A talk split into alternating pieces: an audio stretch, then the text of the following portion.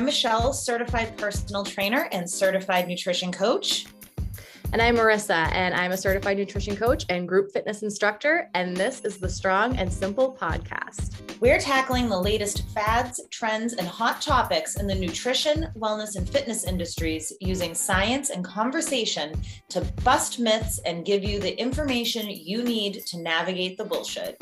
Tune in for your twice a week truth bombs every Tuesday and Friday. We, Michelle Farrell and Marissa Zabo of the Strong and Simple podcast, reside on Pawtucket land.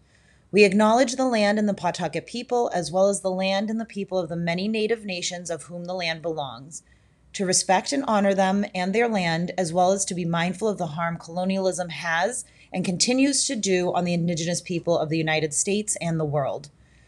This land acknowledgement is our commitment to support Indigenous peoples and their voices in the struggle against systemic oppression and for human rights, as well as to push against the canceling and erasure of their history, their stories, their culture, and their present.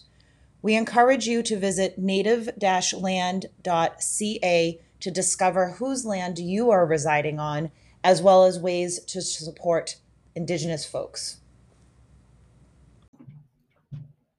Oh, hey, welcome back to the Strong and Simple podcast. This is your host, Marissa, and I'm here bringing you another mini-sode. And this week's topic is going to be the alkaline diet. So, I'm eating a cough drop right now. I have a sore throat. My COVID test was negative, so I think it has something to do with the fact that my job is literally to talk all the time. so uh, bear with me here. This is my dedication to this podcast. Cough drop tucked in the cheek. Let's go. So, uh, the alkaline diet. I'm excited to dig into this. You know, I'm a nutrition nerd. Um, so, if you haven't heard of the alkaline diet specifically, I'm sure that you have seen some of its products out there. Alkaline water is the first one that comes to mind. You can find it everywhere, like your local gas station, convenience store carries alkaline water now, and they charge you a lot for it. Um, there's also been a number of other products associated with the alkaline diet, as well as like machinery that uh, purports to make the pH of your water more alkaline. Um, these machines are really expensive. Um, the first one I'm thinking of is the Kangen water, which is actually part of a pyramid scheme uh, excuse me, a multi-level marketing company. Um, so the questions that we have today are first of all, what is the alkaline diet? Like, what are the basics of it? Where did it come from? What do you need to know about it? What does it claim to do? Does it work? And are there any risks associated with it? Okay, so let's dive in here. Let's just start with the basics here. What is the alkaline diet? Where did it come from? So, the alkaline diet the founder of the alkaline diet is this guy named Robert Young. Okay, he started writing books about it back in the 90s. I think 1992 was uh, when his first book about it came out. And the whole idea behind this diet, there's basically two parts of it. The first is that acidic foods leave behind quote unquote acid ash in your body. And it's that acid ash that promotes diseases like osteoporosis. So that's like the first half. The other side of it is that eating acidic foods makes the pH of your body acidic. And in doing so, makes it a ripe environment for disease, specifically cancer. Okay. And this is where this guy starts getting into trouble when he explicitly makes the claim that the alkaline diet can cure cancer. His whole argument is that cancer cells cannot live in an alkaline environment. And therefore, if you change your body's pH to make it more alkaline, you'll kill off the cancer cells. Dubious at best, dangerous at worst.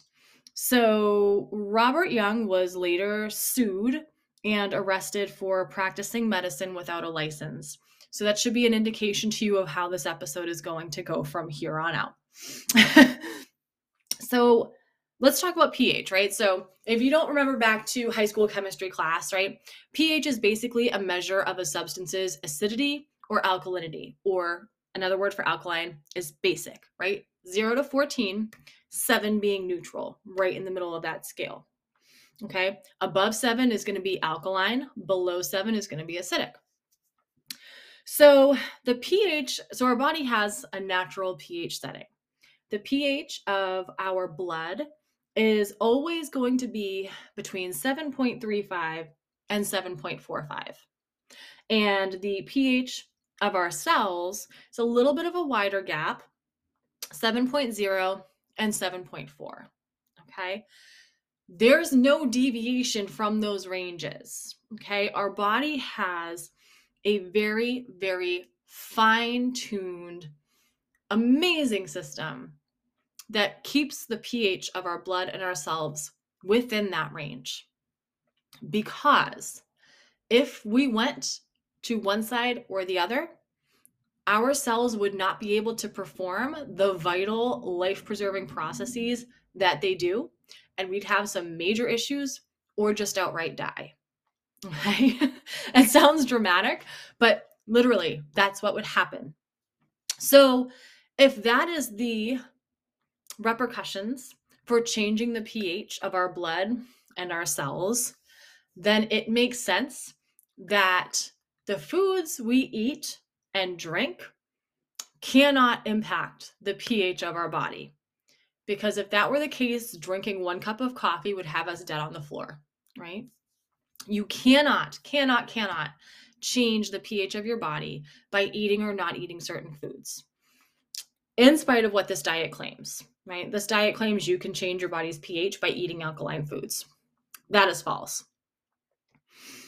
The ironic thing is, with a pH between 7.35 and 7.45 in your blood and 7 and 7.4 in your cells, your body is already slightly alkaline. so I, I, find that interesting. Um, so, I mean, right then and there, that majorly discredits the entire basis for the diet. The fact that our body is already on the alkaline side of the pH scale. So, um, there's that. Now, when it comes to the claims of this diet, that acid ash is left behind when you digest acidic foods, um, that's not a thing. There's a reason that might be the first time you've heard that term. Um, in terms of curing cancer, preventing osteoporosis, um, reversing aging, a whole other host of health claims there have been studies done on alkaline diets, and every single one of them has found that alkaline diets don't do any of that stuff. There is no scientific evidence to back up any of the claims behind the alkaline diet. Now, some may say to that, okay, but what about scientific evidence proving that it doesn't work? Okay, I kind of just said that there is the studies have shown that that that it doesn't work, but um, I almost forgot where I was going with this. If there is no scientific evidence demonstrating the possibility that eating an alkaline diet can cure cancer or osteoporosis or what have you, then where the hell did these claims come from? They were made up by a grifter looking to make money. So that's the first thing. Um, you can't change your body's pH. There are there's no scientific evidence backing up any of the claims that are behind this diet and what it can do.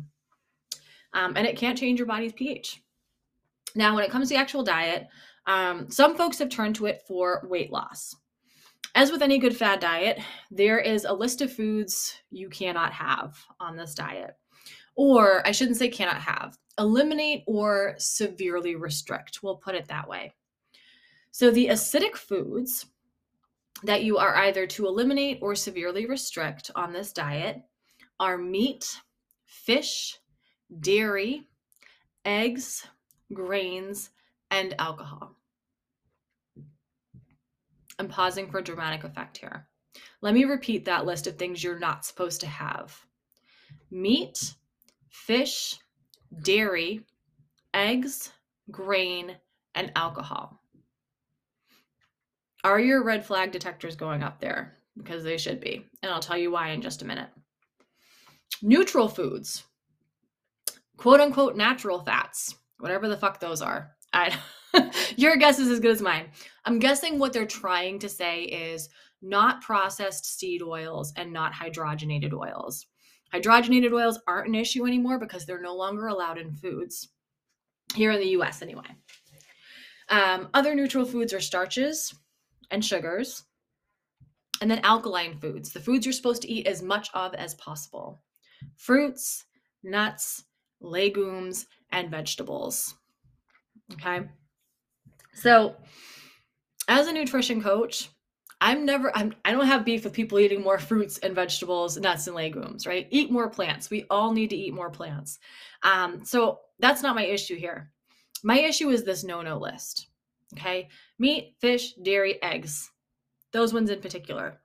Because if you eliminate those from your diet, even severely restricting them, you are opening up the potential for some very significant, dangerous nutrient deficiencies.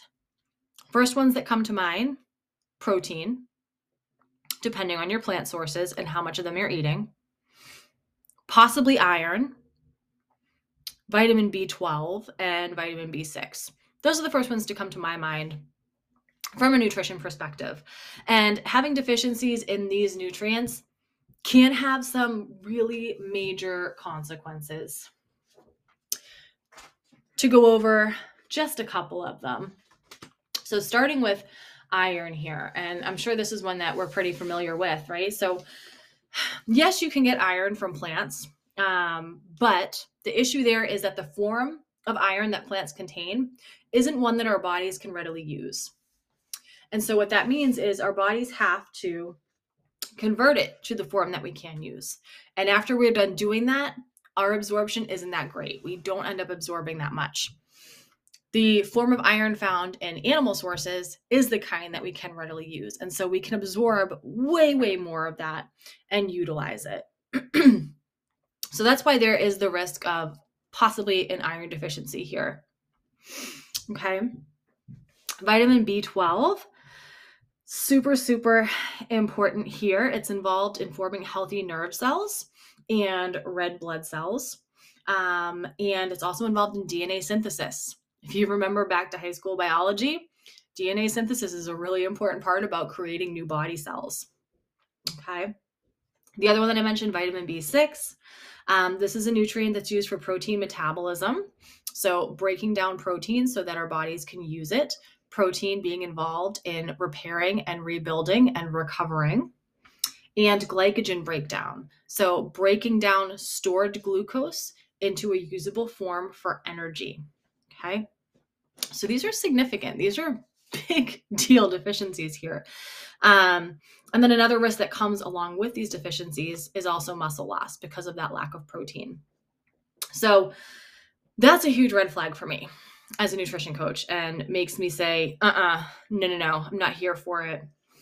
Um, there have been folks that have turned to this diet for weight loss.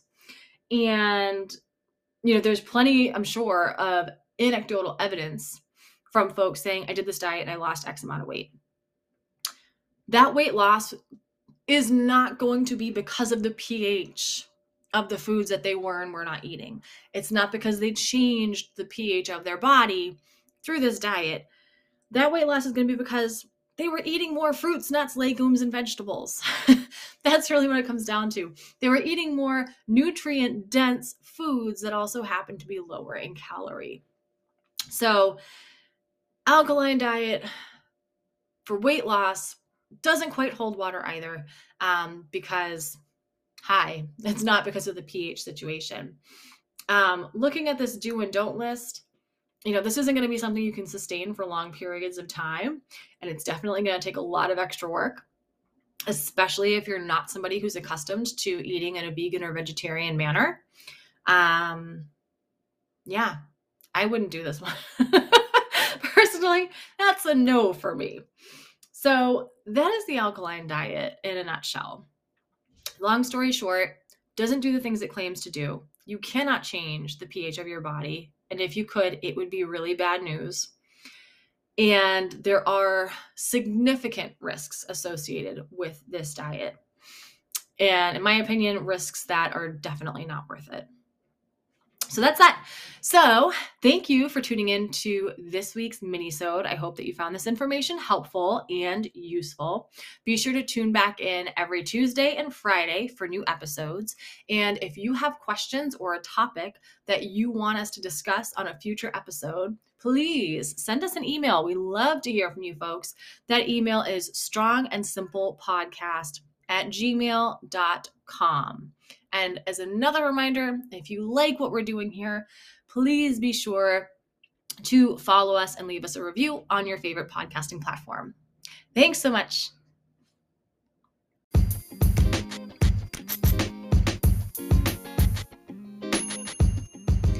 This has been an episode of the Strong and Simple podcast. If you'd like to learn more about any of the topics we've discussed or about any of our guests, please make sure that you visit us on Instagram at Strong and Simple Podcast. And if there's ever any topics, questions, concerns, anything that you would like to suggest to us, please feel free to email us at strongandsimplepodcast at gmail.com.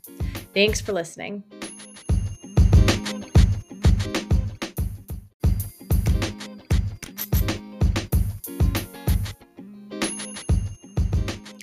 Content of this podcast represents the views and opinions of Michelle Farrell, Marissa Zabo, and their guests, and is not intended to be individualized advice or recommendations. Nothing in this episode is to be construed as medical advice or to substitute for individualized fitness or nutrition advice. Always consult with the appropriate professional for your own needs.